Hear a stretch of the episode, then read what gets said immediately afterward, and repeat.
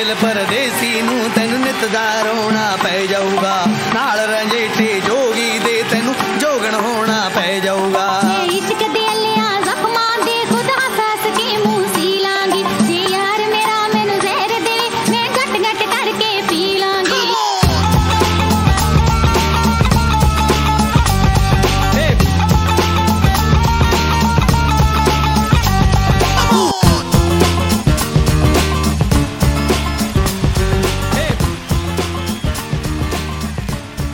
everybody.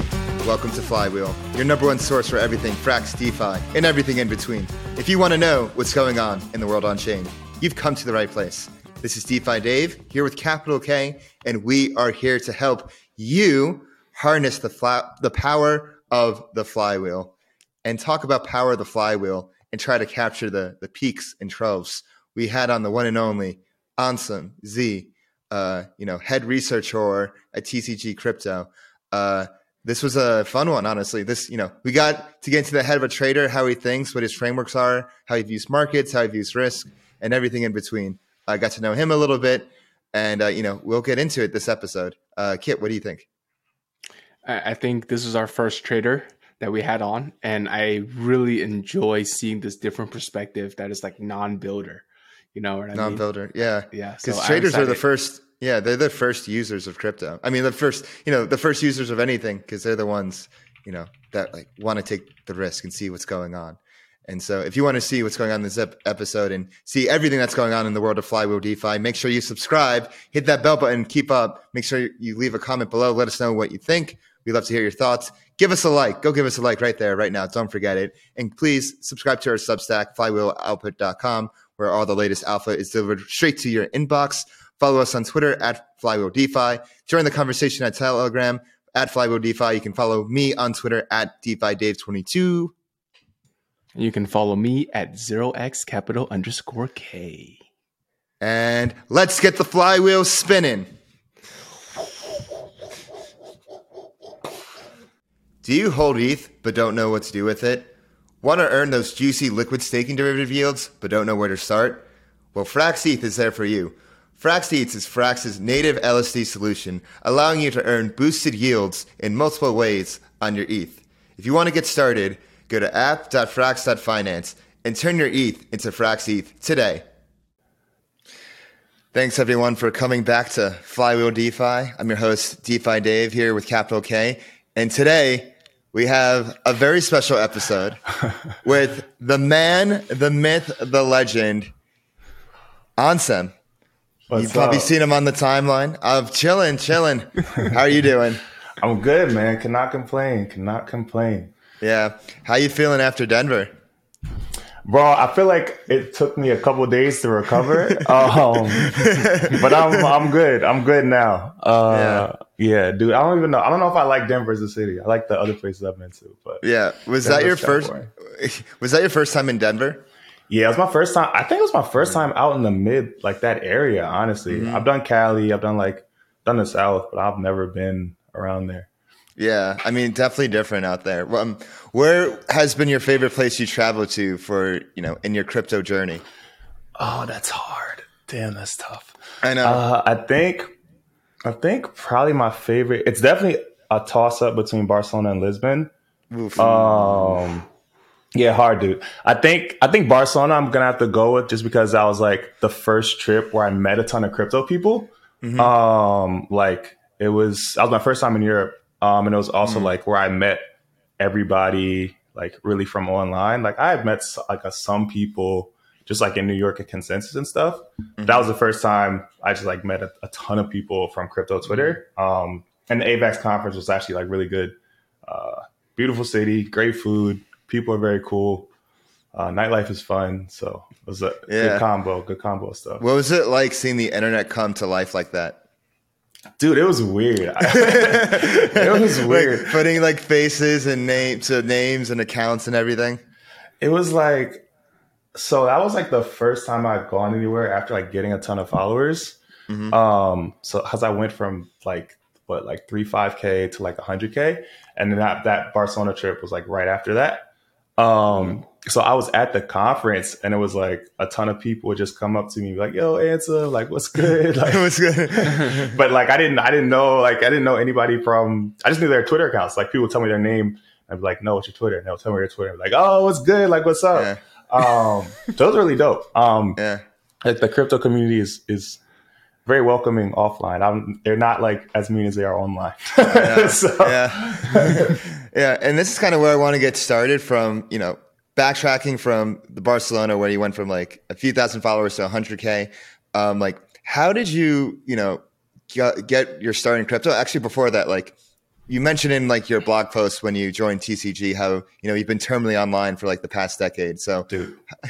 so like i want to start from there like what was like on some like a decade ago being terminally online playing wow and everything Bro, I was I was a kid. Like I would I would come home from school, do my homework. I literally would play video games for like hours and hours and hours on end.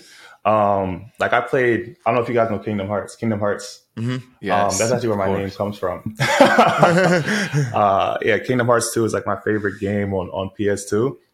That's where I got Ansem from. Uh, but yeah, played played that. Like played a ton of like online games. Like I did World of Warcraft. I was doing like the PvP, like all the guilds. Like I had a ton of champions or characters or like the maxed out level, maxed out items, like all that stuff. Um, and I was playing that when I was like younger. I want to say that had to be like 12, 13, or Mhm. like around that age. Um, so I've literally like I've always been online. Like I was a Tumblr kid. Like I was I was Mm. everywhere online. a tumblr kid Yeah, I was a Tumblr really kid. Oh, I was Were you doing like long posts there too, or were you like reposting photos? I wasn't. I wasn't doing the long posts. I was like, I had one of the. Um, It'd be like sad boy on some. yeah, no, I didn't. I didn't have anything like that. I had like mine was like aesthetics and stuff like that. I like shoes and Mm. everything. But I, I followed all the accounts that did that. Like Tumblr was was crazy. Um. Yeah. and that kind of was like the feed directly into Twitter. Like when Tumblr, when when Tumblr like wasn't as big anymore, everybody went to Twitter. Um, yeah, so I was on Twitter, and I guess I got started in crypto probably like 20, 2017.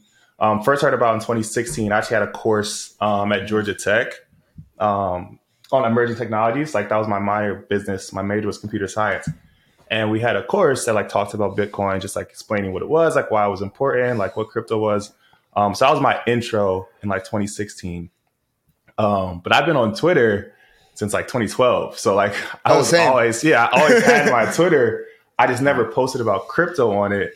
Um, but when I Yeah. graduated in 2017, um, I was working as a software engineer and I had a mentor that was like really big in crypto. Mhm. And he was like, dude, you got to look at this. Like, you got to like start trading this, whatever, whatever. Um, and I already knew what Bitcoin was. So it was like, this Yeah. not really that much Of Isn't like the evolution of your Twitter mm-hmm. account from like when it started to like where it is now, and like all the different circles and sub Twitters and communities that you're a part of, fascinating. Like I felt like oh, I was in my like hometown's Twitter bubble, then my college Twitter bubble, then you know random shit Twitter bubble, then EDM Twitter bubble, now crypto Twitter bubble. Yeah. you know what I mean? Bro, it's so cool. It's like Yeah. I- that's why I was so upset when I lost my account when I got Oh. banned because I like I lost all my timeline. Like you know, you, you curate your timeline like Yeah. over years. Like it was like a, a decade basically Oh, yeah. of information and like messages and like mentions and all my tweets and stuff. Um, so I was like really upset when I lost my account because as you said, like my Twitter was just my personal Twitter. Like everybody from college was on there. Like high school people were on there. Um, and yeah, and it just fed into crypto when I started posting about crypto, um, when I started trading it. Um, but yeah, no, it's awesome. I'm, I'm glad I got it. I got it back. You got it back. I yeah, it that back. was. Thank you, Elon. Yeah, thank you, Elon. Literally, they were like, "Bro, your account has been reinstated randomly," and I got that. Yeah. I got that email. Yeah. What I find interesting is, you know, you studied computer science in college, and you would think like, oh, like he'll probably be a dev, but you ended up becoming a trader. Um, what decided for you to go on that path instead of being a dev, quote unquote? Um, that's a good question. I've always liked like the combination. Um, like in 2018, I thought about trying to do crypto like full time. Um, honestly, probably should have just went crypto full time then. But I feel like there was a ton of like there was Many a lot such less, cases. I know, right? There was like there was a lot less um opportunities, I guess. Or like I felt that way. Like crypto was a lot less mature then than it is now. Um, and I already had like a, a good job as a software engineer, so like I'm just gonna keep doing this, but also just like trade crypto on the side. Um, so it's kind of like learning about trading was was really fun for me. That was like different than what I was doing at work. So crypto was kind of like that outlet for me. Um, yeah, just doing, Mm. So it was, like, a, it was a good balance. yeah, yeah, Yeah.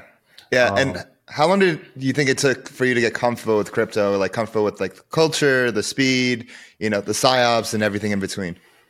bro. At least a couple years, dude. I didn't Yeah. know what I didn't know what I was doing in 2017. Honestly, like I just I was like I was buying a ton of stuff, but I had no like larger framework of like how crypto cycles work and like how money flows down, like Bitcoin to altcoins and like why all that happens. Like I had the core thesis on why Bitcoin was important. Um, but I feel like it was much harder to have a, a core thesis back then on a lot of different altcoins. Yeah. So let's, Um, let's touch on that framework. Um, Like, so what framework do you have now to? Oh. We're getting to the hard question. what framework? what framework do you have now on uh, market cycles and crypto as a whole? Um, so the way I think about it is, um, you have these like peaks and troughs. Uh, typically in crypto, at the highs, you have retail, which is extremely euphoric. Um, you'll see, you'll see it in like, um, like how much leverage is in the system, like just generally in the media, like everybody's like, oh, crypto is the greatest thing since like sliced bread. Um, and people who generally had no idea about what crypto was or like even a strong thesis on like why crypto was important would be like saying it's the greatest thing ever. Uh, and that typically happens like near peaks, near highs. Um, but it, crypto is, as an a- asset class, I feel like is much more susceptible to bubbles than like regular asset classes, just because of how small it is, but also because of like how easy it is to have access to it. So like, it's very easy for anybody to go on Uniswap and trade there, like go on any decentralized whatever and trade whatever. Um, I just ton of people have a lot of access. I feel like to crypto, and it's such a it's such a small asset class that like it just it feeds into that loop. Um, but at the bottom of cycles, you typically will see um, like crypto assets that have stronger fundamentals do well, which is why Bitcoin usually goes down less than like all these altcoins. Um, you have like people who like have really, really, really strong like theses on why crypto is important, and those are the people who are going to be buying regardless of like what the macro outlook is, like regardless of which exchange is blowing up or like whatever's happening. Because we've had what Mt. Gox, we've had FTX, um, like a ton of different like crypto specific stuff, like the Bitcoin B Cash Wars. Um, There's just all of these things that people that like have really strong conviction in crypto, those don't waver their convictions. Those are people buying um, typically at cycle bottoms, which is typically why you'll see Bitcoin um, do well at the beginning of bull markets because it's like that's what the strongest holders have. So it's easier for it to trend up once it exits out of like its accumulation phase or whatever that is. Um, so typically Bitcoin leads. Like you'll see um, strength in in certain altcoins. Like in 2019, I think it was what like Synthetix, like Aave. Syntax. Chainlink. um, Chainlink. Yeah, so there's always like some that do really well. And we kind of have seen that in the past bear market. Like we saw GMX do really well. I think Lido is probably another one that did really well. Um, but generally, you're going to see Bitcoin lead for a bit, and then once Bitcoin reprices higher, that's when you're going to see uh, like the money flow back into altcoins, which is what I think is about to happen now. Actually, like I think Bitcoin dominance is actually in a really good position now to go up a bit, and then once like that happens and Bitcoin starts its its pullback, then you'll probably see money go into altcoins. Yeah. What's your take on? Well, this is this interview's gonna be out in a week and a half. But what's your take on Balaji and his Bitcoin thesis of you know, oh, there's gonna be hyperinflation within 90 days? Dude, I, I- think he's I think he's wild. I mean, I think he has. I think he has. I don't want that to happen. Like, I don't want Yeah. that to happen. Um, I don't think it's gonna happen. I I think what like why it makes sense for him is like he probably has a ton of Bitcoin. Like he's probably Yeah. has Oh, yeah. whatever like a large percentage of his net worth in Bitcoin. So a two million dollar bet for him, if you have what like twenty million plus or whatever, how much like millions in Bitcoin he has, if price appreciates a significant percent, that's nothing really for him, like from like a pure like price price perspective. Um, but I do think he's really trying to. He's he's definitely going over the top, but he's trying to get people aware of like more knowledgeable about the banking system and how it's structured and how it works. Because a ton of people really have no idea. They put their money in the bank and they just assume they can pull it out whenever. they don't know what banks are doing behind Yeah. the scenes with that money. They don't know like how much cash they actually have on hand. Um, and they also don't know like some of the effects of what the Fed is doing can have on like on currencies. So I think it's it's important in that regard to get people Mhm. thinking that way. I think sensationalizing it, I'm not sure if it's Yeah, I think he's dead serious because he keeps on uh, retweeting. Everyone's like, "Oh, like look, I was right about COVID. Look at this thread I wrote in January 30th, 2020." And so I think he's dead serious and about. You think this. so? Think he's dead I think, serious? I think he's quite maybe. I'm not sure if 90 days is it, um, but it's just right now. It's just so so hard to think about and so hard to fathom. It's kind of the equivalent of like Luna before Luna collapsed or FTX before FTX collapsed. I don't think any of us, or even before the USDC depeg, I don't think any of us could have imagined it to happen until it happened. so true. I don't. So that's why I don't count it out. But it's still very hard to imagine. Um, and if like you know, let's say he, he's wrong, then like you said, it's you know a great education marketing tool about the banking system and Bitcoin. And yes, we do have an exit now. But if he's right, what an awful thing to be right about. yeah, like terrible, right? Like Really. yeah. I don't good. think. I don't think. Yeah, yeah. So yeah. I mean, I do think there's like there's some merit to like the the anti-inflation being very hedges being very important right now. You can see it with gold. So like one one thing I think that people have not really thought deeply about is like if gold goes parabolic in the same way it did in like the 70s when we had higher inflation, or even in like the early 2000s, um, it like went on a pretty massive bull run from like 01 to, to like 2011. Mhm. But like if you have so the scenario is for like the bull case for gold, like if you have entrenched inflation over the next like few years or whatever, say the Fed keeps rates at like whatever they are at, like 4.5%, 5%, percent um, and they reach a point where they can't put any more stress on the system and have to end up cutting rates or like keeping them where they are and then, and then cutting. Um, what happens if inflation stays at like three, four percent, which is higher than their two percent target? Mhm. Mhm. And what, how, where are people going to allocate if you have rates higher than normal, which adversely affects these risk assets, and you have inflation higher than normal? Um, so that's like better for stuff like gold. So I do think there's merit in that. Like if you see gold rip like over 2000 and just like keeps going up, Bitcoin is definitely going to trade Yeah, right. right alongside that. Mhm. And yeah. Bitcoin's down what like 70% still from all time high. Gold is literally about to break all time high. Um, and like one of the Oh, one of the I didn't best think about that. Yeah, gold's like not not far. It gets at it's at like 19. I want to say it's 1950, and the all time high is like Yeah. 2075. So Yeah. it's like if Yeah. you have a ton of these trad like traditional investors being like gold is a great investment, we're in a stagflationary regime. There's going to be some people who are like, okay, gold's doing well. I'm going to buy digital gold, which is Bitcoin. Um, and we've never really seen globally banking get stressed like it is now in Bitcoin's history. So I, I think Yeah. there's there's good points. Like I do Yeah. think Bitcoin's going to do really well. I don't think it's going to a million, but I, Yeah. I think it'll do well. Yeah, and another thing to think about is um, I feel like less less countries and less sovereigns like want to hold dollars, and and uh, more Yeah. and more countries are making deals with China and the you know digital yuan being rolled out, and so quite simply, if like less people hold U.S. debt, that's more stress on the whole system as a whole. Yeah, that's, another piece of it too. So Yeah, yeah, I definitely agree. Yeah, Kit, what are you thinking right now? What are you pondering? Kids saying two million.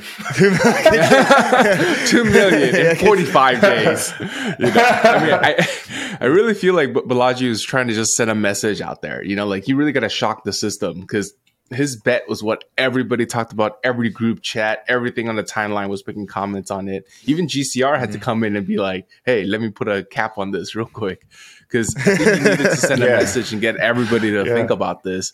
And regardless, if not, you know, it's it's two two million bucks is probably just marketing expense to him. He probably doesn't even think about mm-hmm. it. So I think the cost is low there. And on the gold bit, I was looking at it, and it's been pretty much moving in lockstep with BTC, kind of Yep, on this recently. move up right now. And I'm just like, interesting, because I think another bit Yeah, that we didn't get to touch on is BTC has been decoupling with the, the equities for a, hot minute now, for the last couple months, and there is a case to be had where people would argue, hey, we need to look for uncorrelated assets. in this high interest environment. We got to go somewhere where you know equity is getting smashed. We got to go somewhere where we're completely decorrelated or uncorrelated, and that's another thesis that can kind of emerge in the coming years. So I feel BTC definitely has legs. Now, like BTC dominance is at like what 48, 47.7. I'm looking at right now, and I'm like, Yep. it's, it's it's getting up there. You know, every single time it wicks Yeah. up there, it's like a nice flag to say, "All right, guys, welcome in the alt season." It's like winter is coming. except it's, uh, Yeah, it's a top of range. It's top of range right now. It's it's been Yeah. like, it's been there for like two years, I think. dude. Um, like the ETH BTC kind of aligns with it too. Oh. Like that May twenty one run where it went to like Mm-hmm. 4 uh, first time with like four K or whatever, four point two whatever. That's like the top of ETH BTC. It still has never gone Mm-hmm. Yeah, over that. Um, Yeah. and I was like the top. I think like that was the top like retail the market in last cycle. Um, but no, I definitely agree. I like I've been saying for a while. I think Bitcoin is eventually going to decorrelate from tech, and every time it doesn't, and everybody people are like, "See, you were wrong again." um, but I do, I do think it's eventually going to happen. Yeah. Yeah. Can, we talk about ETH BTC really quick? I just look at this graph and it just keeps on pushing, and I'm like, it got to stop. You got to stop. It's getting killed right now, dude. Yeah, I'm I'm bearish. I mean, I'm bearish ETH BTC in the short term. Um, I think like the LSD and like the merge narrative was really strong. Um, and like those tokens did really well, but it's still even with that backdrop, it couldn't get over those highs from May. Um, I think that says a lot about like how how important those levels are. But I think what, do, what do you have coming up? You have Shanghai. You have Shanghai. yeah. um, so In like that's April. like yeah. yeah, I think Lido said they're gonna they're not gonna let people withdraw until like Yeah. May or something because Yeah, they want to do like extra audits. I think on their system.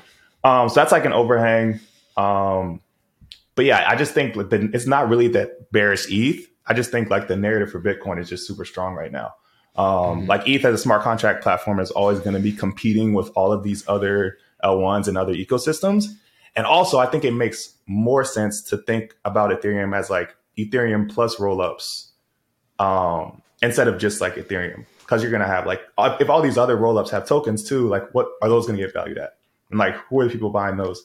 Um, so I think more, what makes more sense in my mind is like ETH plus ETH rollups against Bitcoin rather than just like ETH against BTC because it's like that, um, that entire ecosystem. Um, but yeah, I, I think 0.05 is like good. It's like when people when you hear like when you see the beat the Bitcoin maxis celebrating and like the ETH guys very upset, that's probably when you want to swap back in Ethereum. The death to ETH party. Yeah. Dude. Dude, and that was Pico, Pico Yeah, bottom, bottom. bro. Yeah. Yeah. Pico. Pico bottom. Yeah. Yeah, but yeah, um, one thing that I've noticed, or like that you've been being the drum on for a while, is just a bunch of different smart contract chains. Um, you know, you're really bullish Solana. You know, I saw you tweeting the Solana drum still today. Um, you were, you know, writing about Celestia and Cosmos. Uh, what is your, you know, general uh, VM, you know, alt L1 thesis? Has it changed at all, or is it the same? Um, it's still generally the same. I think that it's like it's really tough for these L1s to bootstrap a network and then have a community stay over time. I think Solana is one of the networks that's been able to do that. Um, but I think that generally the reason for them existing is because, as we know, the EVM and Ethereum at the base layers like doesn't scale well. Um, so you have these other L1s which use like different VMs, um, like different architectures um, to like fill essentially that narrative. So you either have you're going to scale through rollups or your base layer is going to be more scalable. And I think until one of those things um, is like proven to be like the best method or whatever, you're going to keep having these these L1s pop up um, and compete with Ethereum. I do think Ethereum and the rollup ecosystem is very strong just because you can have um, essentially you can do all the experimentation at the execution layer on these rollups um, whether it's like a general rollup like Arbitrum, where they have everything running on top. Um, and they also are allowing uh, like devs to program in, in different um, VMs other than the EVM. I think their most recent stylus upgrade is going to allow devs to b- basically build stuff out in um, like Wasm. Um, and, and then you have stuff like Optimism, which is uh, like focusing on the modular, more modular side of, of building out rollups. So they want rollups to basically like interchange whatever like the different pieces um, whether you want to use ethereum for data availability or something else for data availability or you want to use like different VMs, the OP stack is thinking through like very modular in the way you design rollups. Um, so I think you have both, but really the the problem that it's solving is like execution at the execution layer. Um, and it's it's not. I don't think it's really we have a good answer on whether that's going to happen on one base L1 or on rollups, but I think it's clear that the EVM is is in its in its design now is not going to be efficient, um, like for crypto long term. So Yeah. Didn't Arbitrum just announce L3 with Orbit? I didn't really get to read that announcement, but is that similar to, um, you know, OP's modular stack or no? I haven't I've read that yet. I know what it's usually pretty similar. So like you can have application specific L2s built on top of an L1, or you can have an L2, which is like a general L2, and have application specific L3s built on top of that L2. So yeah, it's similar. Um, and that Yeah. should be the same thinking. At the end of the day, everybody wants to own their own real estate. Yeah. yeah, that's what it comes down to. Um, but yeah, in your most recent post, uh, you know, you talked about your crypto 2025 thesis, and so one of them is modularity, mobile, and MEV. Uh, I want to talk on mobile a bit because I feel like this is often overlooked by people, and I'm one of those people. To be honest, I usually just interact with crypto on my laptop because I'm like, I don't want to degen on my phone. Too tempting. But can you go over your mobile thesis a bit and what you think, how how you think that's going to play out? Yeah, so I think um in its current form, like the the people who frequent crypto and like on-chain like applications the most are really us nerds who are deep in crypto 24/7, have been in crypto for a while, like familiar familiarize ourselves with everything on chain and like how it works and how um everything works together. But I think if you take like the average retail person, um it's going to be hard to like convert them to doing everything like strictly strictly on a laptop. I think that the biggest applications are going to be ones that are seamless in the way that you don't really even know you're using like blockchain. Um, and I think most of that is going to be mobile applications. Um, and like you can see the trends with like the younger generation, which I think is the most important to pay attention to when you're looking at trends like far out in the future. Um, and they're all mobile. Like they literally do everything All on mobile, yeah. all of them. Um, like I'm Such a a little boomer. brother. Like they all they do everything mobile, dude. Um, so they're always on their phones. So the thinking is like when you have these. So right now, I think crypto is kind of focused on scaling, right? Um, last cycle, we saw like really the key use cases on Ethereum, like DeFi, like NFTs, and now we're like focusing on scaling. And then after that, it's like, what are the consumer applications that are going to fill all this block space that we have now? Because we're not going to be restricted by performance of whatever blockchain that we're using. Has Um, anything caught your eye right now in terms of app- mobile friendly applications or dApps? mobile friendly stuff right now. Hmm. Or is it just not evolved yet? Um, I mean, I think Saga is going to be interesting. That's not like technically an application. Um, with Saga? I think ba- Saga is like the the Solana phone. okay. Um, so like they're coming out with a phone. I think what could be interesting is like Backpack. So Backpack, um, it's kind of like a wallet. It's ex- the executable um, NFTs, but it's supposed to be like kind of an operating system. You're gonna have different applications built into it, um, and that's I think gonna be pretty pretty sure mobile focused. Um, but yeah, I don't off the top of my head, I don't know that, that many great ones. I feel like there's that's like the space where it's gonna evolve a lot though. yeah. No, for sure. And then the last, oh, Kit, were you going to ask something? I was gonna say, um, not gonna lie, DYDX on the phone is pretty awesome. um, Yeah. I may or may not know from personal experience that it is, it is quite accessible at any moment in time, and it's There it's because it's small enough. No, because it, it is a hot wallet, so you keep a small enough amount in there. But again, it's also accessible enough that if you need to punt something or you need to react to something while you're out and about, totally possible. Like I, Yeah. I mean, I still do. I lug my laptop and my ledger around everywhere with me, and I'm like, there's got to be a better way. I'm like, I, I can't be that dude. Yeah, nah, Do People think I'm I'm insane because I I did a lot of trading off my phone. Um, but it's because like on my computer I look at charts so much that like I know where all the levels are like in my head. So I will get if I ever get a notification and I'm not at my laptop, I already know Oh. like what I want to like what position I'm looking for, I like where to enter, where to I exit. see. Because I look at charts so frequently that it's like I don't need to go back and oh double check. Is this here? Is this here? Um, The charts yeah, are branded in your brain. Literally, dude. I, I, I can- think I can pull up like almost any day from like the past few years. Um, that also reminds me of when the president of El Salvador, somebody tweeted something like, "Oh, do you, where do you trade? Like on your laptop?" And he's like, "No, the phone, my phone." dude. Yeah, buying the yeah, b- buying the Bitcoin top on his phone. Trading the countries, the countries, whole GDP. Yeah. Yeah. Um, so what, what are your thoughts on that kind of nation states buying Bitcoin and buying digital assets? I mean, I I think it's gonna be the same way that like countries hold gold. I believe that countries are gonna do the same thing with Bitcoin eventually.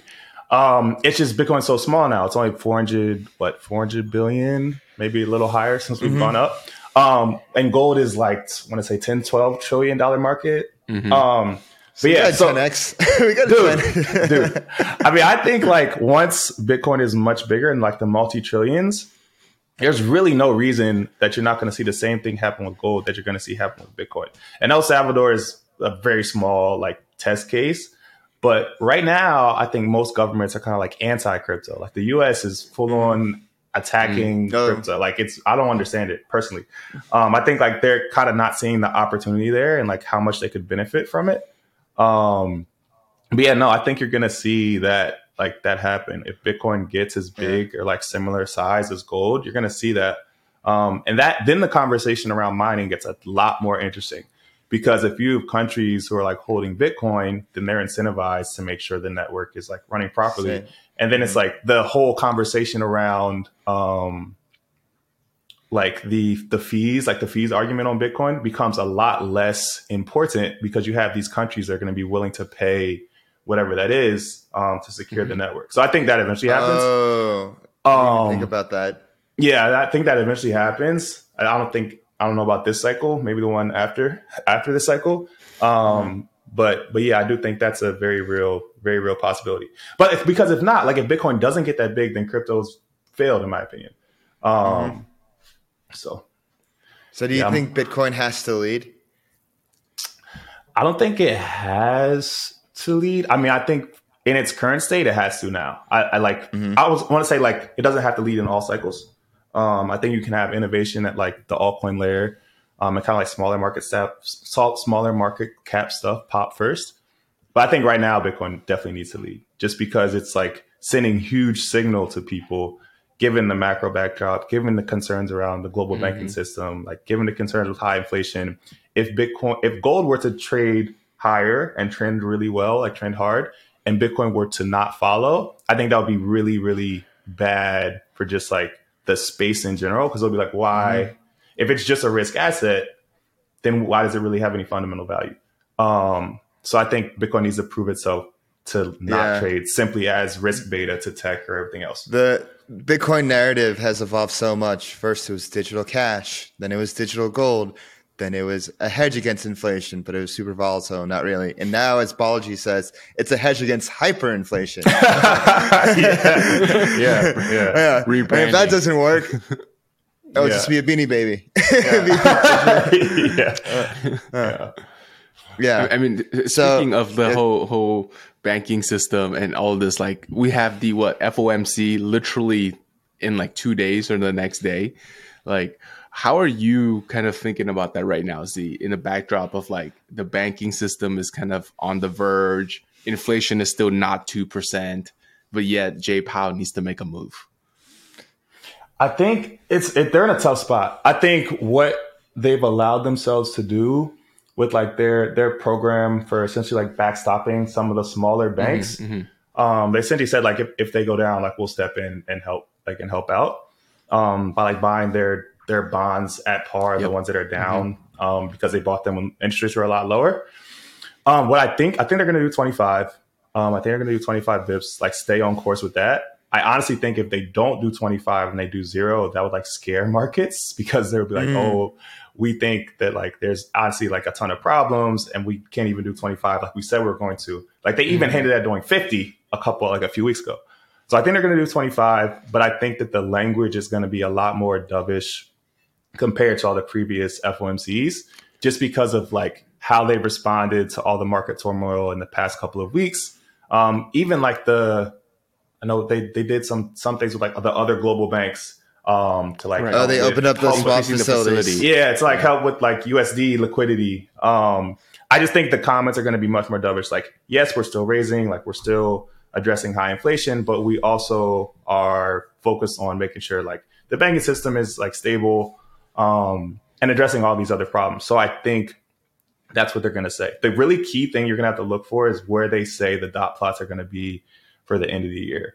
I think that's going to be what people So- are looking at. Wait, The- uh, what's going to be at the end of the year? so like each quarter they do they release these dot plots, which are essentially like where they think the terminal rate um, is going to be at the end of the year. In December they said it was going to be around five and like five point two five percent. That was like most of their estimates. Um, but right now the market is pricing it to be around four percent by end of year because people think something's going to break in Q2, Q3, like further, and then they're going to have to cut or like won't be able to raise anymore. Um, so I think like if they revise their dot plots from December lower to match what the market is like looking at, you're going to see risk assets rip really, really hard. If they don't do that and still like stick to their um, estimates of like five, whatever, five one two five, and essentially say no, we're not cutting, then I think you're going to see risk assets sell off. Um, but on the flip side of that, it's like, what does that mean for all these banks if they're just going to keep continue continuing their hikes? Um, and what does that mean for gold? And what does that mean for Bitcoin? Um, so yeah, it's an interesting. Bitcoin is in a really interesting position because the narrative as store value is probably the strongest that it's ever been. But then also you think through like when the Fed starts cutting and people start buying risk, it's like what are they gonna what are they gonna buy in that scenario? And Bitcoin also trades as like a risk asset a lot of times. Um, so that's why I just think that the narrative for Bitcoin is pretty strong. But yeah, it's kind of I'm thinking through FOMC. So, it's, Yeah, it sounds like what- you know, let's break this- bid. Yeah, GCC. Okay, so I want to go into d- detailing this further. Like, what happens if the Fed for the dot plots they go towards what the market thinks towards four percent, and or what happens if the Fed stays its course and says, "Nah, fuck you, we're going to keep raising rates because we got to do that," and it's at five more towards five percent. Like, what do you think happens in both those scenarios? Not just the Bitcoin, but just like economy as a whole. Um, I think just as far as like risk and tech, I think if they signal that they're gonna lower, like they lower their dot plots, I think those are gonna rally. Um, and that'll also like take some stress off like banks and these other um other companies which are affected by high rates. Like I think that's gonna be better for them. Uh, the issue is like if they continue hiking, that just affects a ton of things. Like the the interest we're pay- current paying on our debt is going to be higher for longer. Um, Yeah. Like it affects banks, like it affects all these companies. Um, and they've kind of they these companies have kind of guided this year thinking that the Fed is going to keep rates higher for longer. So I'm not sure really how how that works, but um, yeah, I would say I would say higher will be negative for most things. Yeah, Um, the issue is like the, the real issue is, is around inflation, like whether they're that even fixes the problem. Because if it's a supply side, and if inflation is more of a supply side issue and less on the demand side, and you kill demand, you're still going to have high inflation. Um, Yeah, and you just killed off the economy, and you still have high inflation. Yeah. So that's like the worst case scenario um, of both things. And the reason people are kind of concerned about that now is because core CPI is still coming in higher. Like CPI outside of food and like food and energy is still coming in higher. Like services inflation is the real issue right now.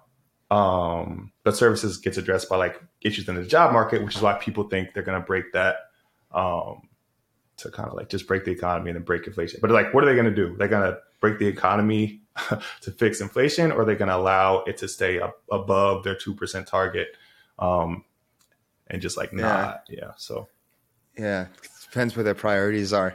Yeah. Um, I want to kind of go back a little bit to like more of your investing and researching philosophy. So you're, I consider you a generalist. Um, and so like, what are the keys on keeping your perspective fresh and being a generalist? Um, And do you think generalist is the right word to describe you? If not, what's another term? Yeah, I think I think generalist is probably right. I try I try and keep an open mind on most things. Um, I think it's really important in crypto to have you like have strong theses, but what what's the what do they what do they say? Strong theses, but like weakly held. Um, so it's like you have to have scenarios where you're wrong, or like where am I wrong in this situation? Like when does this thesis not work anymore? and you have to really stick to those um, because in crypto everything changes extremely like extremely fast, and I feel like you need to be able to adapt um, to not only just narratives but also like technical and technological um, upgrades like across all the different crypto ecosystems. Um, I would say, yeah, I'd say Generous is, is the best. I just try to think through, um, like not only what's happening now, like what's popular now, but like what's going to make the most sense in the future. Um, and that was like a, a, lot of my reasoning for thinking the Cosmos stuff would do well in like early 2022, um, just because the core thesis around like modularity um, and having like your own sovereign chains, I think makes a ton of sense from like a scaling perspective. And then also I feel like the Cosmos ecosystem just had not gotten um, as much attention as other ecosystems, but they're like very core crypto ethos. Um, so yeah, and you've seen like these like the modularity pieces get picked up, like Optimism. Kind of have a similar thing to interchain security with Eigenlayer's on on top of Ethereum. Um, so I think a lot of their core like theses make a ton of sense. Um, but yeah. Hmm.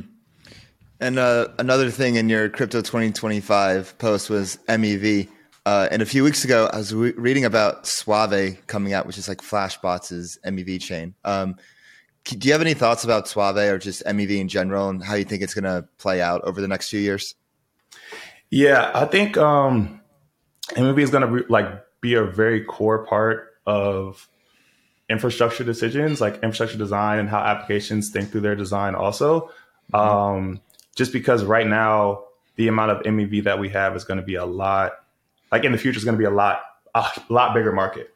Um, so if you think through kind of like all those opportunities that exist on chain, if you have if you hundred x the amount of users in crypto, that market for MEV is that much like bigger, extremely extremely like it's huge. Um, and you want that value to be going back to your users. You don't want it to be just like a net negative for every user that's using your system. Um, so I think the the protocols that optimize for that in the best way are going to do like really well. Are there any um, examples you know of right now? Um, I know like what's a, what's a good one? There is what's a good one? I think like osmosis is probably mm. a good one. Um, I'm not really sure. I think like I, so like typically like when you're an app chain, you have more control like over that and how that how that works um, in your mm-hmm. systems. Um, whereas like applications are built on these other L1s typically are affected in like larger ways and have to um, deal with it differently. Um, so they're a good one, but off top of my head, I'm not really sure. Suave is interesting though. I've, I've read yeah. through all their stuff, but how it's going to work in practice, um, yeah, I'm not really sure. I try to read it and I'd probably get like half of it or 75%. Maybe not even, no, 75 is too kind. I'd probably get yeah. like 50% would be kind, but I, I just know that, you know, it's important, but it's like a whole world in itself, MEV. Like you can definitely have like a whole media platform and site and podcast dedicated to MEV. And I, am pretty sure there is, but I just don't know the name of it off the top of their head. Hundred percent. That would be good. To, yeah, hundred percent. You could spend like you could spend all of your time literally researching yeah, and getting like super smart on it. Um, I definitely agree, for sure. Yeah, and another thing I want to go to, uh, you haven't. Well, well, Kit, you have something. Yeah, yeah. I, I just want to say before we move on, I want to actually go back to the fresh perspective bit. And I, as, as, a generalist, let's, let's roll, like, let's roll back the chain. Let's roll it back. Let's roll back, let's the, roll chain. back the chain. And like, is there a, I guess, a routine or a set of dashboards or charts that you look at to kind of get yourself like reoriented every day? Given that, like you said, crypto moves so fast, you got to have strong opinions, but he just held. memorizes TradingView in his head. Just stares at, you know, dreams about it at night. Yeah. He just APIs um, directly into his brain. I mean, I, I, do a ton. I do a ton of ton of stuff, um, like Twitter and Tweet, like obviously. Um, it's like, and then there's like a set, like the set of protocols that I like watching closely. Um, I have those like their own dedicated like sections, like in, in Tweet that I look at. Um, but I look at on chain stuff. I look at leverage stuff. Um, I look at like open interest and all that. Um, it's a combination of looking at technicals and le- looking at user activity, and then also looking at like what fundamental upgrades are coming in the future. Um, so I try to keep try to stay ahead of stuff. Um, because like the way crypto works is if you're trying to take a trade in crypto, if you're taking a trade when the news drops, you're probably getting sold into, like somebody selling into you. Um, whereas people position way, way, way ahead um, of when these like narratives really start to get publicized um, and like spread. So like being early to to like thinking through that is really key. Um, but it's like people don't usually read all these forums directly from the protocols and like when discussions are happening about are we going to do this? or like if we're going to do this like before it's committed to people aren't usually reading those. So if you are one of the per- like people that's reading through all that stuff early um, then you're not reactionary to somebody else's um, thesis around something. You can build your own um, before like the market does for you so it's like there's one way to to trade narratives in crypto, which is literally to wait for the market to tell you what's going on, um, and just purely trade off price, which a ton of people do and do really well. Um, like literally, you can just purely trade off momentum because they're like in crypto, price makes narratives so much stronger. um, like once they're appreciated, like once it's it's visible to people. Um, I think that happens with like stocks and other asset classes too, but it just happens so quickly in crypto. Like the AI narrative was one that was just like insane. Like, sure, if you were like, oh, Chat GPT just drops, I'm gonna buy all the AI coins in crypto. You did great, but like, I don't think people were thinking that off the top like Yeah. of their head. Um, but if you were just like watching charts, you saw all these AI coins like highest in volume, like ripping through range highs, like before everything else. Um, so if you just have alerts set for like different coins at different important levels, which is like something that I do. I have pretty much alerts set for most of the coins. What do you use for alerts? CoinGecko or something? Just TradingView. That's just Um, TradingView, yeah. Yeah, I'm like tra- I- whatever the, the highest. See, version that's how you know is. I'm not a trader because I don't even. Yeah, bro, you're DeFi. You're DeFi Dave, dude. I'm DeFi Dave as a, like a, as a builder, as Yeah. a missionary. I, I try I try to avoid uh, over trader doing all that stuff, like over trading. I'll put it that way. Yeah, nah, I feel you. But yeah, yeah, Trading View. Um, it's like different levels get hit, and you kind of can like find narratives like later that way. Um, but yeah, it's always better to build your own before price starts moving. Yeah, it's like the markets and charts have a fingerprint on what's going to happen before people realize it. It's kind of like a prediction market. It is a prediction market, like Yeah. literally. Yeah. Yeah. And I feel like only recently have all the the crypto folks start incorporating all the macro elements into everything that you have just said. Right? Like everything you Yeah. said worked almost every cycle up until a certain point where, you know, hey, what is this Fed funds rate thing that's going on here? and then everybody starts LARPing uh, on the macro side. So, th- do you have any tips for the listeners to kind of up their macro game a little bit to see what kind of dashboards or information they should be looking at? I don't know, man. I feel like I'm I'm a left curve macro guy. Honestly, I don't feel like I'm the I'm a right curve macro guy. Um, what I say? I mean, honestly, like everything that you need to learn, I've been able to learn like pretty much online. Um, whether that be from like reading people's blog posts or like literally buying stuff off Amazon and reading about the Fed and all that stuff. Um, I think really it's, it's I wouldn't say that you need to be an expert on macro to trade well in crypto. I wouldn't like advise people to be like, you need to know everything about like macro to do well in crypto, but you do need a core thesis on why crypto is important and that general like knowledge of what's going on um, with macro. But you don't need to be an expert on on like everything. Like you don't need to know everything about reverse repos and all of that. Um, but I think one way to like like hedge against that, like hedge against not having a strong like fundamental macro background, is to be really good with technicals. Because a ton of people who were bearish macro and still are bearish macro still have not bought any Bitcoin, Ethereum, anything because they think a recession is coming this year or depression is coming.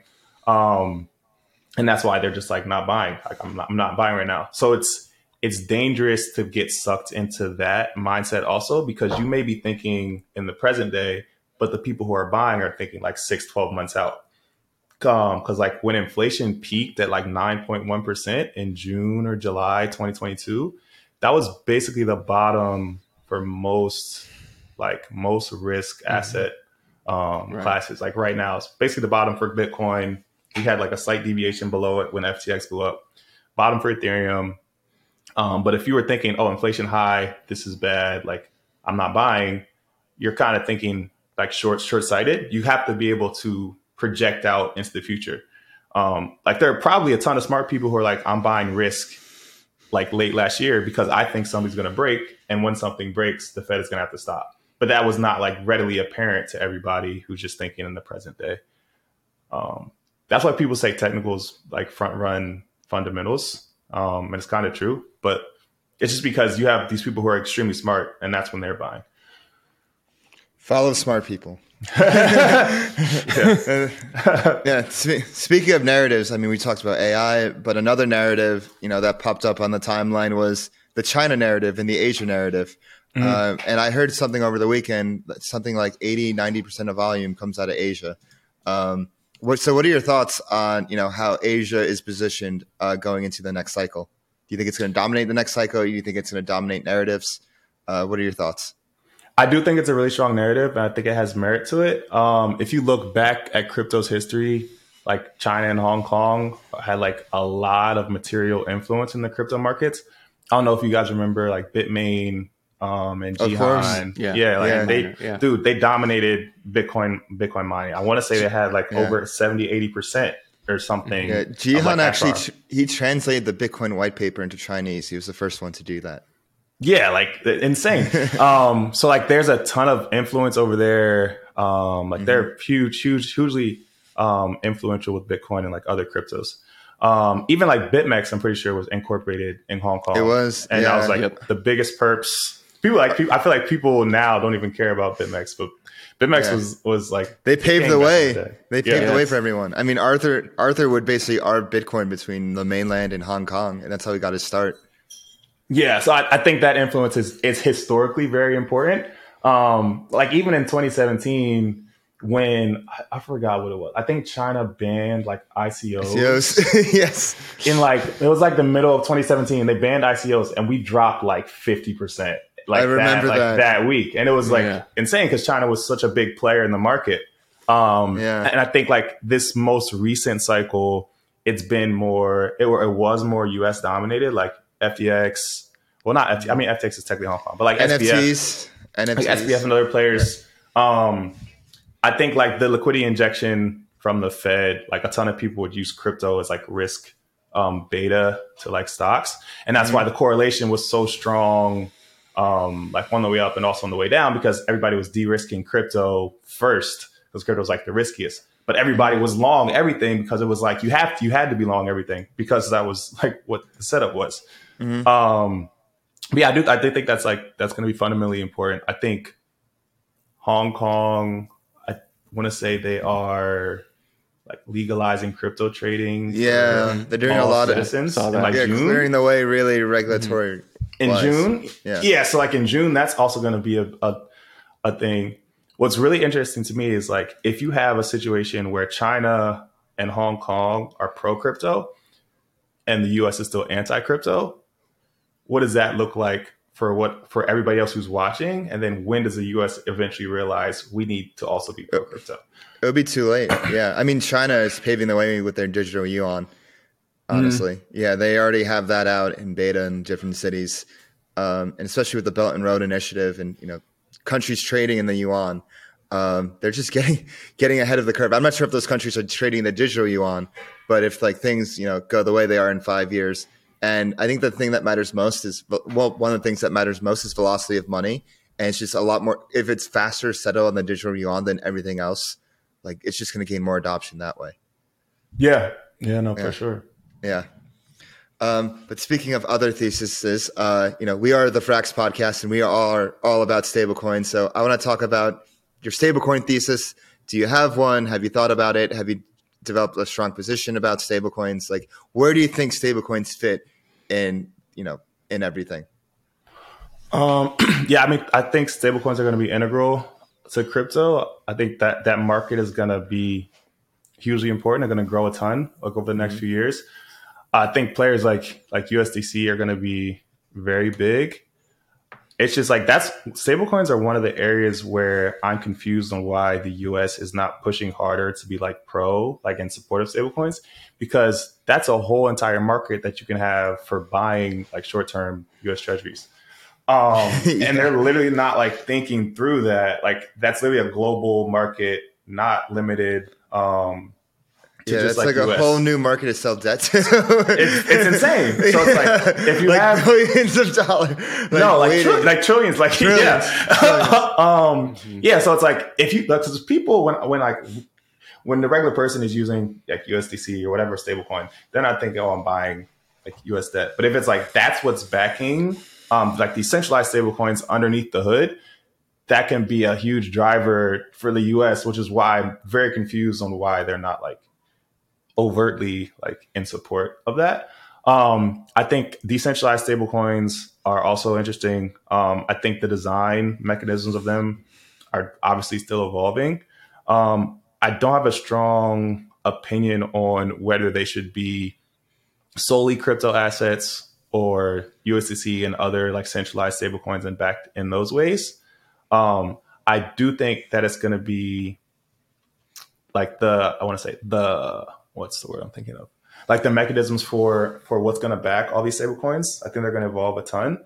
Um, I know what was it? I think Av Aave is coming out with their own GHO. also Yeah. yeah, GHO, and they're saying essentially they're going to allow not just their like lending and borrowing markets um, to back them, but they're going to also have these other um, what's the word like strategies that people can fit in, and they can be either backed by like real world assets um, or like other delta neutral things in crypto, but just backed by like le- legitimate things and kind of have those as like backing. Um, Yeah. Well, I guess one- I, go yeah. ahead. I was like, one reason why you know stablecoins haven't really taken off in the U.S. Uh, is because one, there's no regulatory framework, and you know what's stopping that. And I think, uh, especially in the executive branch, and especially with major banks, they base the major banks have a monopoly on currency. Basically, like those who have like a Fed Master account are the ones that are able to deposit at the Fed. Those are the ones that have like access to you know short-term treasuries and all that. And so when you kind of open up the like one of the biggest uh, tug of wars happening is with stablecoins and you know developing a reg- regulatory framework for them is should only depository institutions issue stablecoins? I think no, that would be awful. Um, but and so far um, there has been progress on that front, uh, like in terms of bills out in Congress. Uh, there's one bill, this Trust Act, that says you don't have to be a depository institution to issue a stablecoin. And if you do get a stablecoin license, you'll be able to apply for a Fed Master account. And so, you know, I'm I'm more hopeful than most. Um, will something get done this cycle? I don't know. I think you need a frame stablecoin. I keep on saying this, but you need a sta- frame stablecoins more like PayPal than the rest, than as a part of crypto. Because if you frame it more like PayPal, then it gives it more utility per se in Yep. like people's daily lives instead of like oh people going to invest in this and you know waiting for a number to go up. It's like oh no, mm-hmm. like people are like literally just transacting, paying friends back or paying salaries or remittances and this and that. So that's that's my stablecoin thesis or my thoughts on a few of my thoughts on stablecoins at the moment. I know, like, there's been a ton of different protocols that are now trying to think through their own stablecoins. I guess, how do you think through like where Frax, like how Frax competes with those? Um, I know Frax is like different AMOs, which kind of like Yeah, a, so a Frax value the- like into their their stablecoin. Um, I know one of them is the Curve AMO, right? Yeah, the Curve AMO. The Curve AMO is the big daddy, the main one, Mm-hmm. uh, and that you know that keep that helps keeps the the peg. But how Frax is thinking about it is, uh, you know, what is the risk free rate? Like, what is the risk free rate that can back Frax, and Mm-hmm. what is the risk free asset? Like before it was USDC, and currently it's USDC. But as we knew from a few weeks ago, uh, it wasn't so risk free. Yeah. And so now, like what Sam and the Frax team has been thinking since November of last year was, okay, if we're gonna if we're gonna scale a stablecoin into the trillions, what do we need? And it's like, well, we need the FMA, we need the Fed Master account, and so uh, in the future, I'd expect there to be, you know, FRX USD backing Frax, um, and then it would be that would basically either replace USD, USDC or be side by side by USDC and owning all parts of the stack. And like, if there's a way to get that, you know, those, you know, that yield from treasuries to the Frax DAO and then the Frax DAO like issues a stablecoin, then I could, you know, that's where I envision Frax going in the future. Got you. Yeah. Cool. Otherwise, yeah, go ahead. no.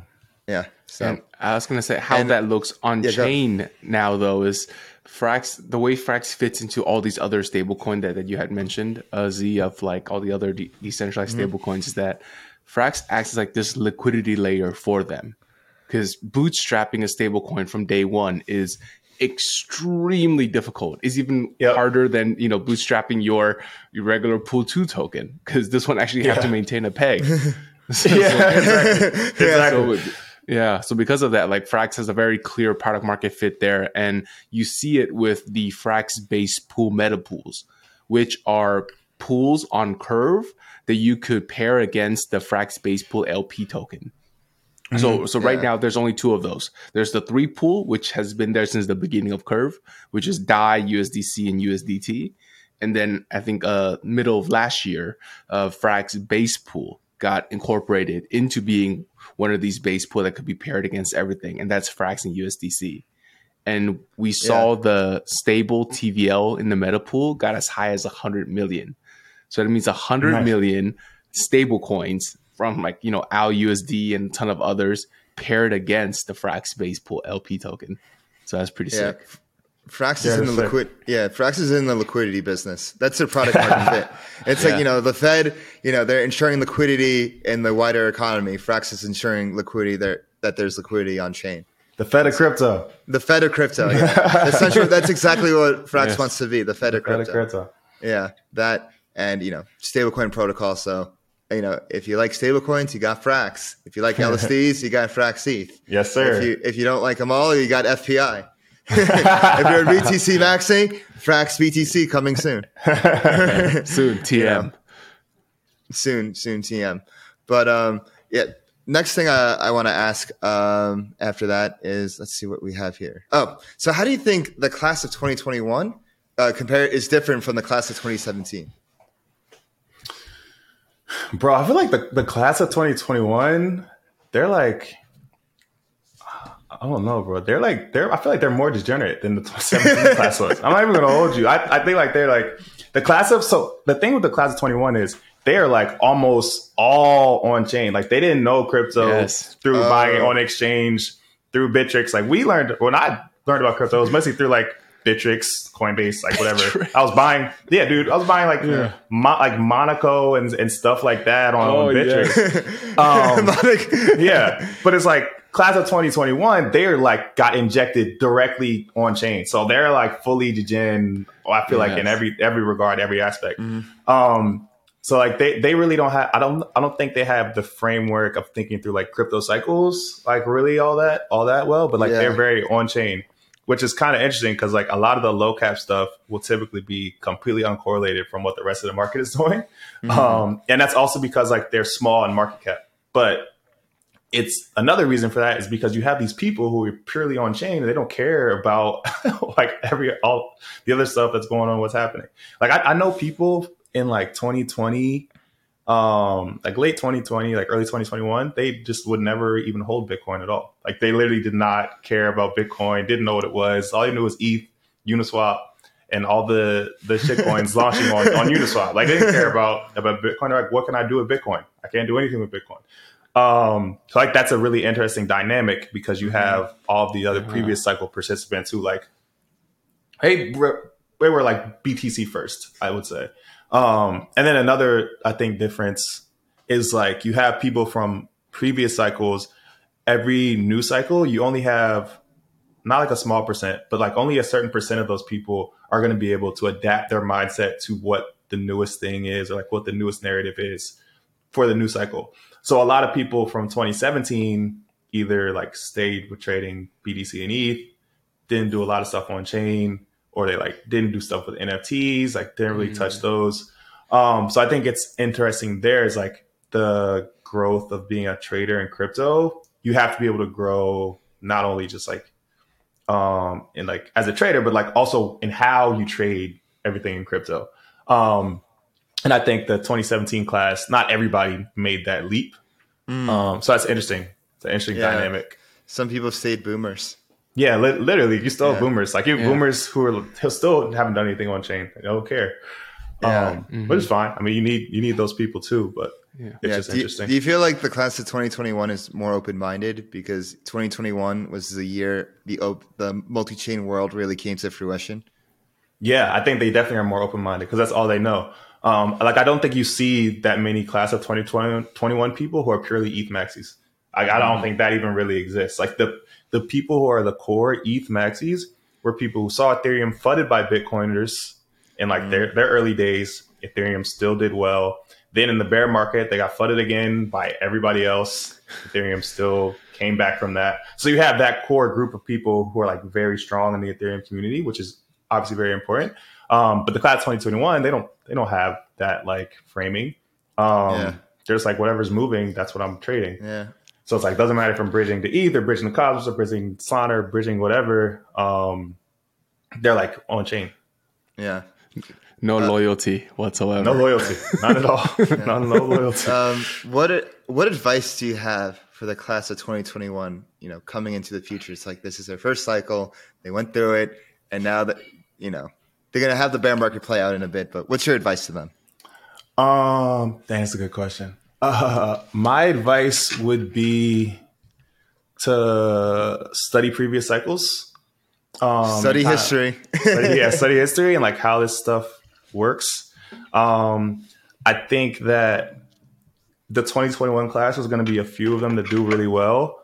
I will say that playing on chain as like a smaller portfolio, um, you can basically like 100% degen and do everything on chain. But I would say that it makes sense to diversify like your spot once you your portfolio grows, which is probably going to happen for a ton of people next cycle. Um, see, I would say those are those are two main things, but yeah, I, I definitely would not. I would be thinking through like what's going to happen if ETH BTC is is red for a while because I don't think I don't think they've ever seen that, but just like to have that in their realm of possibilities, consider all all the different possibilities. Um, and yeah, I would say yeah, diversify and, and look at old old cycles. Is what I would say. Do you, do you have an unpopular thesis or un, unpopular opinion going into next cycle? I have an unpopular opinion. Um, dang, I was just I literally was just thinking about this earlier. I was like, do I have any like really contrarian contrarian bets? I mean, I think Solana comes back. I don't know if that's all that contrarian, but I think Solana's going to come back and do well. Um, I think like the concerns over the downtime market, like the chain downtime, uh, I think those are going to get fixed. Um, and I think the that public sentiment is going to shift a ton there in the future. That's probably one contrarian thing I have.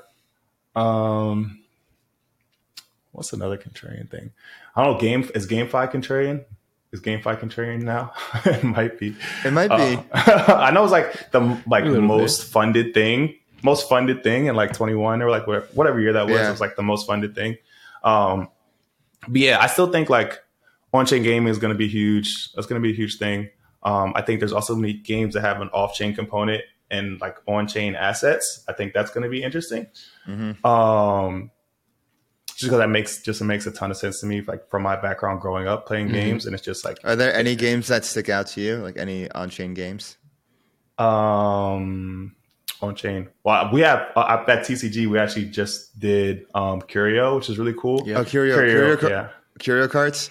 Not Curio cards. OX OX Curio. Um, Oh, sorry. yeah, okay. yeah. but they're like they're a fully on chain game, um, strategy based game. Um, and they're looking at building it out. They're very early stages, but yeah, really, really excited about that one. That's a really cool one. Um, very smart, very smart guys. Um, but, but yeah, there's like, I feel like there's a ton of other games too who are who have been in development for like a really long time, um, like the past couple years. Um, and I think those are gonna do well. Also, stuff like Yeah. Know, what's some some good ones. It was like Dead Like, Shot from Doctor Disrespect. What do you say? There's also Dead Shot from uh, Doctor Disrespect that was released by Midnight Society. what's that on? Um, it, it- it's on PC, and you've heard of Doctor Disrespect, right? He was a massive Twitch personality, massive. Like he actually has the mustache. Stash. He looks just like Dave, actually. Yeah. Um, and he, Sunglasses. he has He's his basically own like uh, this. He game has like sunglasses like yeah. this. Oh my god, that's just like that. Like that. This is Doctor Disrespect. Dang, he sounds like the man. I don't think I know who that is. oh, dude, it's the basically. I think it's the best Web three game launch I've seen. It had twenty nine thousand concurrent viewers streamed in. Um, it's Midnight Society, Dead Drop, Doctor Disrespect. Just group those words together, and you'll see it. And honestly, the folks in there that were playing the game, they didn't realize it was a Web three game.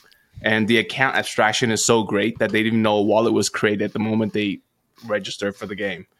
So What chain Yeah, it is was- it on? I know that doesn't matter, but like I'm curious. I, I, Yeah, me- that- I yeah, I'm actually have curious no too. idea. That I'm I have looking at no it right idea. now. Dead drop. Yeah, Yeah, yeah. this so is cool. that's that's a good one. Um, And But also, actually yeah, to the- think, yeah, it takes like a while for these games to come out because they are in development. Like whether it's like Illuvium or like you know Parallel Prime. I mean, they just had their airdrop a, a month ago or something, Mm-hmm. and so like you know, it'd be curious to see like how they cook up in the future. Yeah, actually, you guys know what's sick? I I read uh, Unity's. So so Unity is the largest game engine for all mobile games practically alive, and Yep. in their um, annual report, they said that games or mobile games specifically are actually being shipped. 62% faster than they have in the past, meaning 62% Mm. of them are going to be released in less than a year. Like games are shipping faster and faster. Eh, mo- mobile games, right? A ton of the assets are pretty much there for you, and Unity really takes the development environment, and all the dev tools for you to create a game and ship it really, really quickly. And also, they have their ad network plugged in too, so everything is in one product suite. You just kind of plug and play and kind of let your imagination go. Yeah. Kids' specialty is fire. gaming. Like, Yeah, dude. If we're looking at the kids, it's like gaming, mobile. yes, yes. Yeah, yeah. Uh, I want to ask um, one more. If we have, uh, if we're done with gaming here, uh, there's Yeah. one more question I want to ask uh, before we, you know, uh, finish up here. But you know, Arb is coming out in a few days. Mm-hmm. Finally, the the, the long-awaited Arbitrum Oh, man. airdrop. Yes. I just kept on seeing threads and threads and threads on how to airdrop for that. I just at one point I just muted the word airdrop because I just couldn't it anymore. Um, but how do you think the Arbitrum airdrop is going to play out? Um, you know, right now the IOUs are definitely you know, way higher. You know, on CoinGecko they say nine ten dollars. I don't think it's there. I've seen like OTC trades at a dollar. You know, people are trying to buy ARB for a dollar. So, how do you think ARB's going to play out? Do you think there's going to be like massive spot demand? And then it just rips, or do you think you know there's too many people that got tokens and it's just going to dump? Ah, so it's tough. I think so. I think that the current setup that we're in, I'm personally like of the opinion um, that we're kind of like in like a new bull, like starting around like this year towards like later this year, and I think the Arbitrum airdrop is going to be comparable to like the Uniswap airdrop. Um, so like Uniswap was a huge like capital injection for people, and like that they weren't expecting, um, and that kind of like was was bullish for the market. Oh, yeah. Um, I think Arbitrum is going to be us the same way. Like you're going to have a ton of people who got so much like money from this Arbitrum airdrop, and I think they're going to keep that on chain um, on Arbitrum, and you're going to see those other Arbitrum ecosystem coins do really well, especially the ones who are like smaller size. Um, I do they- think that yeah. Oh, I think like yeah. I think like the first like we kind of saw like DeFi DeFi summer um 2020. I think you're going to see like a smaller version of that um on Arbitrum. It's kind of already been happening like the past past couple Yeah. months. Yeah. What do you think is Um, going to rip on Arbitrum? Like, what do you think? Who's who do you think is going to be in a good position? Not financial I advice. think? Not, not, names. not financial, not financial advice. um, uh, but what's some of the big ones? I mean, I think GMX obviously. I think Magic is, is another good one. Also, is like the GameFi GameFi narrative. Um, I think one interesting one is like Radiant Capital. They're like kind of like the omni-chain lending and borrowing protocol. Um, so I think that's that's another interesting one. I think really the one, and I actually missed like I missed this one, but I think Grail was like really really cool. Mm. um, because like one of the key themes when you have a chain with like its own identity is like what's the native what are the native applications on that chain? Um, and grail and camelot i think fits that narrative um, pretty well. It's like the native dex i saw it when it was like super low dude it's like, I think we all Did- did. Like they had their their like oh partnership, and it's just like two guys like you know Yeah. doing dapping each other up. exactly. So like, yeah, that's that's like one I think is going to continue to do well. I'm pretty sure it's not even it's not that small anymore. It's been up a, it's no, up it's a ton. been up. Yeah. It's up a ton. Um, but yeah, like generally, generally thinking though, you want to look for what the native apps are on Arbitrum. Um, and like which one of those you think are going to do well because that's typically where like capital flows to and it's sticky there. I'm, I'm Where's just thing imagining. trade? I think so. I think. Yeah. What do you say? Go ahead. Uh, I just I'm just imagining like our listeners are going to CoinGecko categories, Arbitrum ecosystem, market cap sort low to high, and then it starts Yeah. going after. yeah. Yeah. Oh my god. um, but I think I think it trades around a do- well, I want I want to say around a dollar. I think a dollar would be like FDV of like ten billion, right? Yeah, There's 10 billion correct. tokens. Um, so optimism is around 10 billion. Arbitrum has more users, like more activity, more TVL than optimism currently. So I think that's kind of like a fair pricing for it to start at. I do think you're going to see some profit taking um, in the beginning. Um, but there's just going to be people who are literally doing that side by side comparison with optimism. I think there's going to be a lot of those people who didn't get the airdrop. Like the, the thing is with these um, these airdrops is they typically go to the most active people on chain, um, and that overlap is not always the people with the most capital. Um, so you're gonna have a ton of people who don't have currently um, exposure to Arbitrum, but have wanted exposure to Arbitrum for a long time and are going to be looking to position for the airdrop. Because if you think Arbitrum is going to be the biggest L2 or like one of the biggest L2s on Ethereum, um, a lot of people are going to want exposure there. So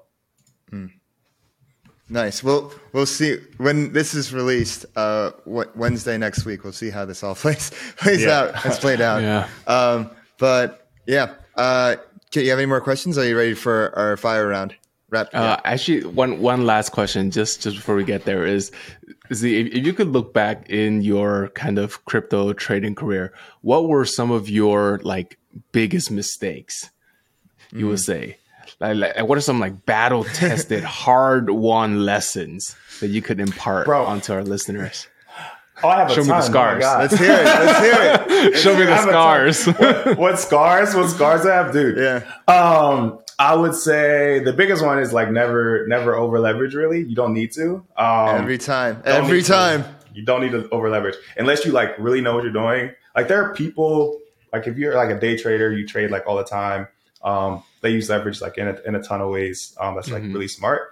But like if you're a new trader, don't literally don't, you don't need it. You really, I promise you, you don't need it because crypto trades. Um, like crypto goes parabolic in ways that like most other asset classes do not. And I think the returns are going to get less and less cycle by cycle. But still, if you're like active and paying attention, um, and you're on chain, and you're like finding these narratives before people, the work that you're doing there, you don't need to, um, like you won't need to make up for that with leverage. If you're doing all the work beforehand, you won't need to make up with that with leverage. That's how I think about it. Um, I would say if you ever are like not fully locked into crypto, make sure that your portfolio allocation reflects that. Um, so like when I am me personally, like 2021, I was full like fully like all the way in crypto. Like I was looking at charts more like what, probably 12 plus hours a day, maybe even more than that at times. Like first, first like every Wake up every in the morning. like like literally, I'm like dreaming, like dreaming about charts. Like, oh, what am I, what am I going to do tomorrow? Like, what, like, what's my portfolio look like? Um, and basically like locked in, locked in, locked in, locked in. Not really doing a ton of stuff outside. Like, not really doing a ton of stuff with other people. Um, and just like really locked in the markets. And that's really beneficial um, for like your portfolio returns um, because like you're spending more time than anybody else. But you need to dial it back when you're not fully locked into markets. Um, like for me personally, I think like my biggest like drop like in my portfolio was literally not in November 21, not like at the top, but I actually was pretty good about selling like near the top and telling people to sell near the top. Um, but it was in like January of 2022. And I was just like, I've been locked into crypto for so long. Like, I'm gonna take a break. Like, I'm not gonna. I'm gonna take a break. attention. Yeah, I'm gonna take a break. I'm not gonna pay much attention to stuff. And I like went on a trip and like didn't pull like all my stuff into cash. Like I pulled some into cash, but I didn't pull like everything into cash. And I was like, I'm only gonna be gone for like what three days. two days. Three days. dude. Three days. I was like, That's too long. That's like three No, months. exactly. So you know what I'm talking about. Um, but yeah, I didn't bring like I didn't bring my keys with me, and so like Bro. I was literally just like waiting, like to get back to my spot. I'm like, oh, I don't have that much like exposure. Like it wasn't that bad, but it's like that was my my biggest like drop like at one time. I just was like away, and I was like, dude, I'm not I'm not doing this 24 seven.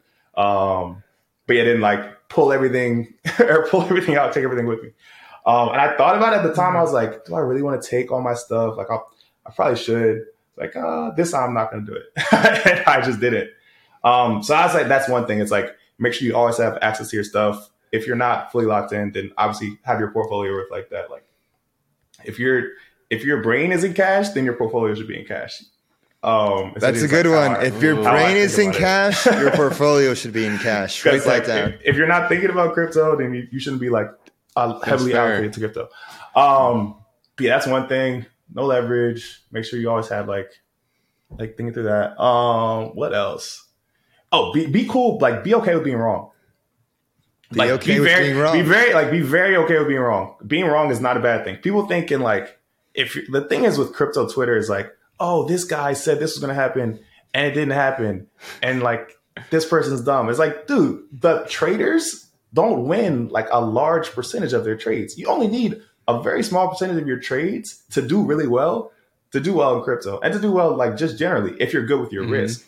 Um, so it's like being strict about what your risk parameters are and like where when you're wrong, being very strict on that is a lot more important than being right like 80%, 90%, 70, even 70% of the time.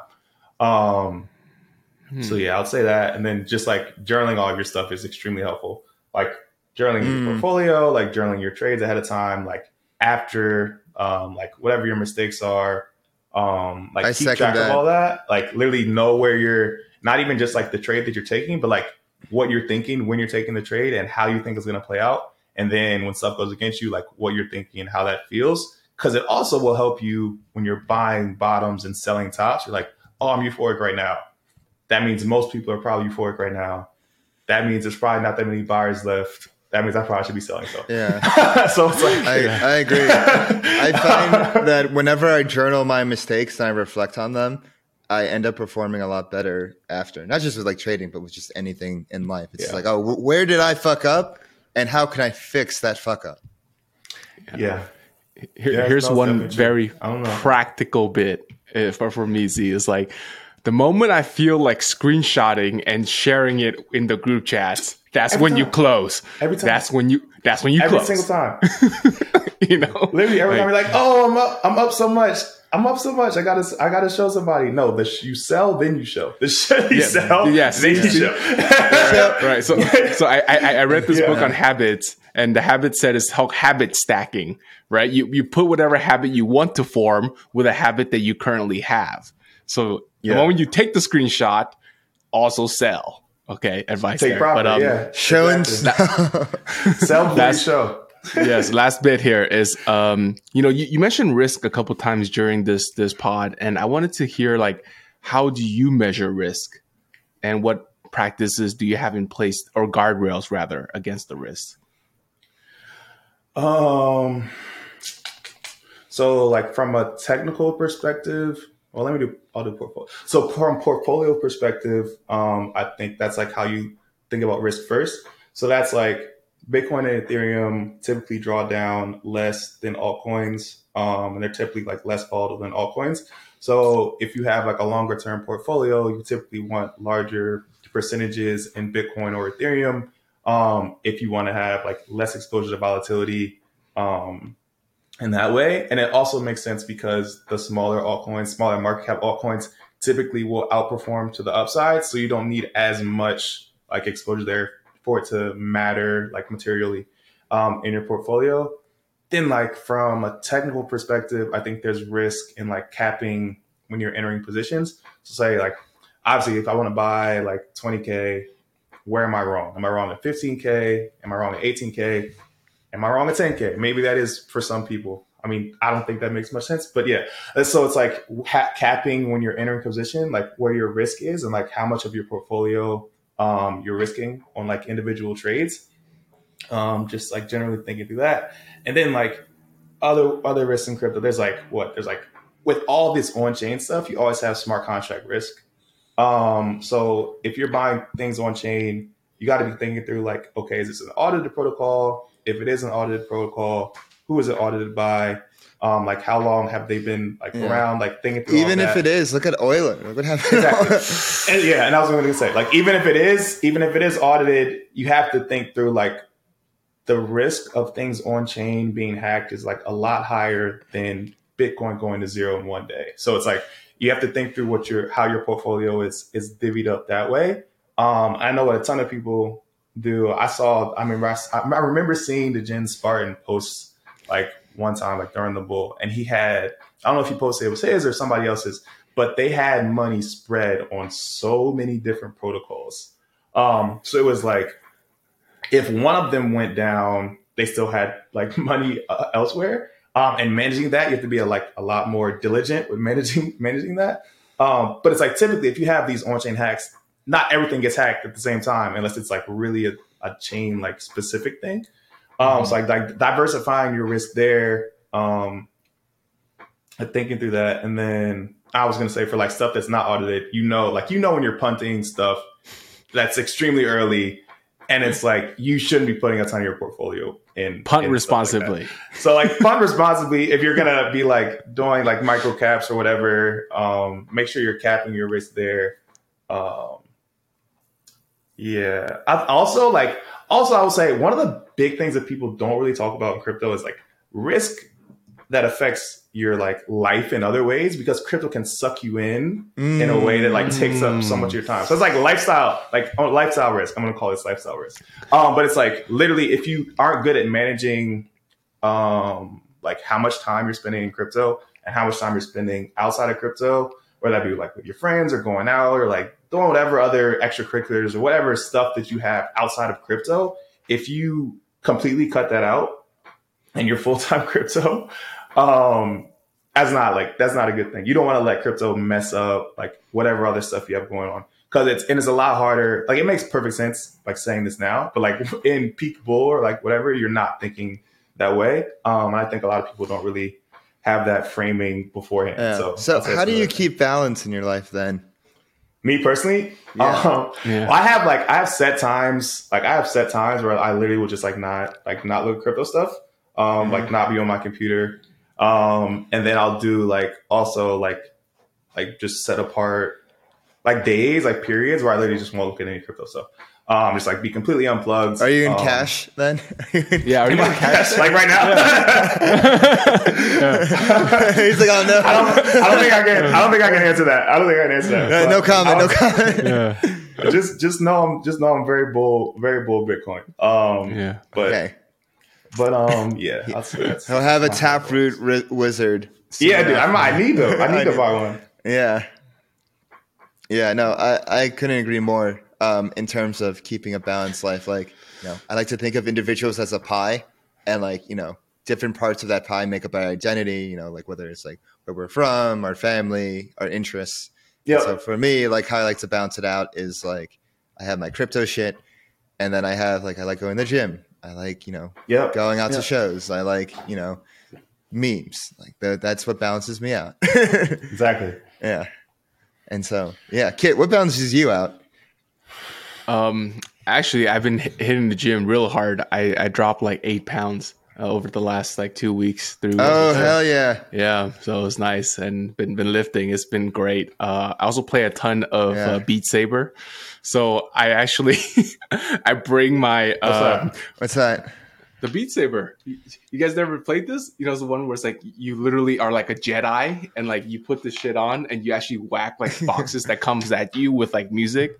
And I, I jailbroke it, so I have like BTS and all these like super pumpy K-pop songs, and then I Oh, just shit. listen to it, bro. Like, That sounds fire. Actually, that sounds fire. Kit, we need to do like an, we need to have the flywheel intro just you doing the BTS Beat Beat Saber. Yo, with like, I karaoke- crush, with, like bro. I'm karaoke. Rank, SS That would rank, be bro. dope. S rank. that Oh, would be oh. dope. Yeah, yeah, Yeah. Um, yeah. That's it. Just, just. I feel it's so right that you need to take time away because I could see myself losing just hours just staring at the screen and looking at the charts. Right? It's just it's what we do. It's, and it, It's if that gets tiring, we switch over to the Telegram and the Twitter. It- It's like we really don't go anywhere for that human interaction, like at all. So, so, so getting except, out there is except the conferences. except the Ex- conference. except for conferences, which, which is just Twitter and Telegram live. In you know, and everybody Yeah. there talks about the charts too, so you still get a piece of that. Right. So yeah, See, yeah, uh, I have another question. Um, what is your favorite conference memory? Dude, I don't even know if I can say that on on a pod, bro. I don't know. enough said.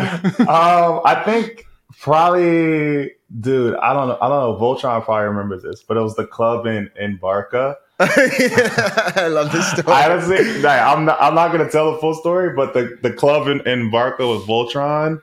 Um, I think Gammy was with me too. Um, but yeah, yeah, that was that's my that's my number one in, Yeah. in Barca.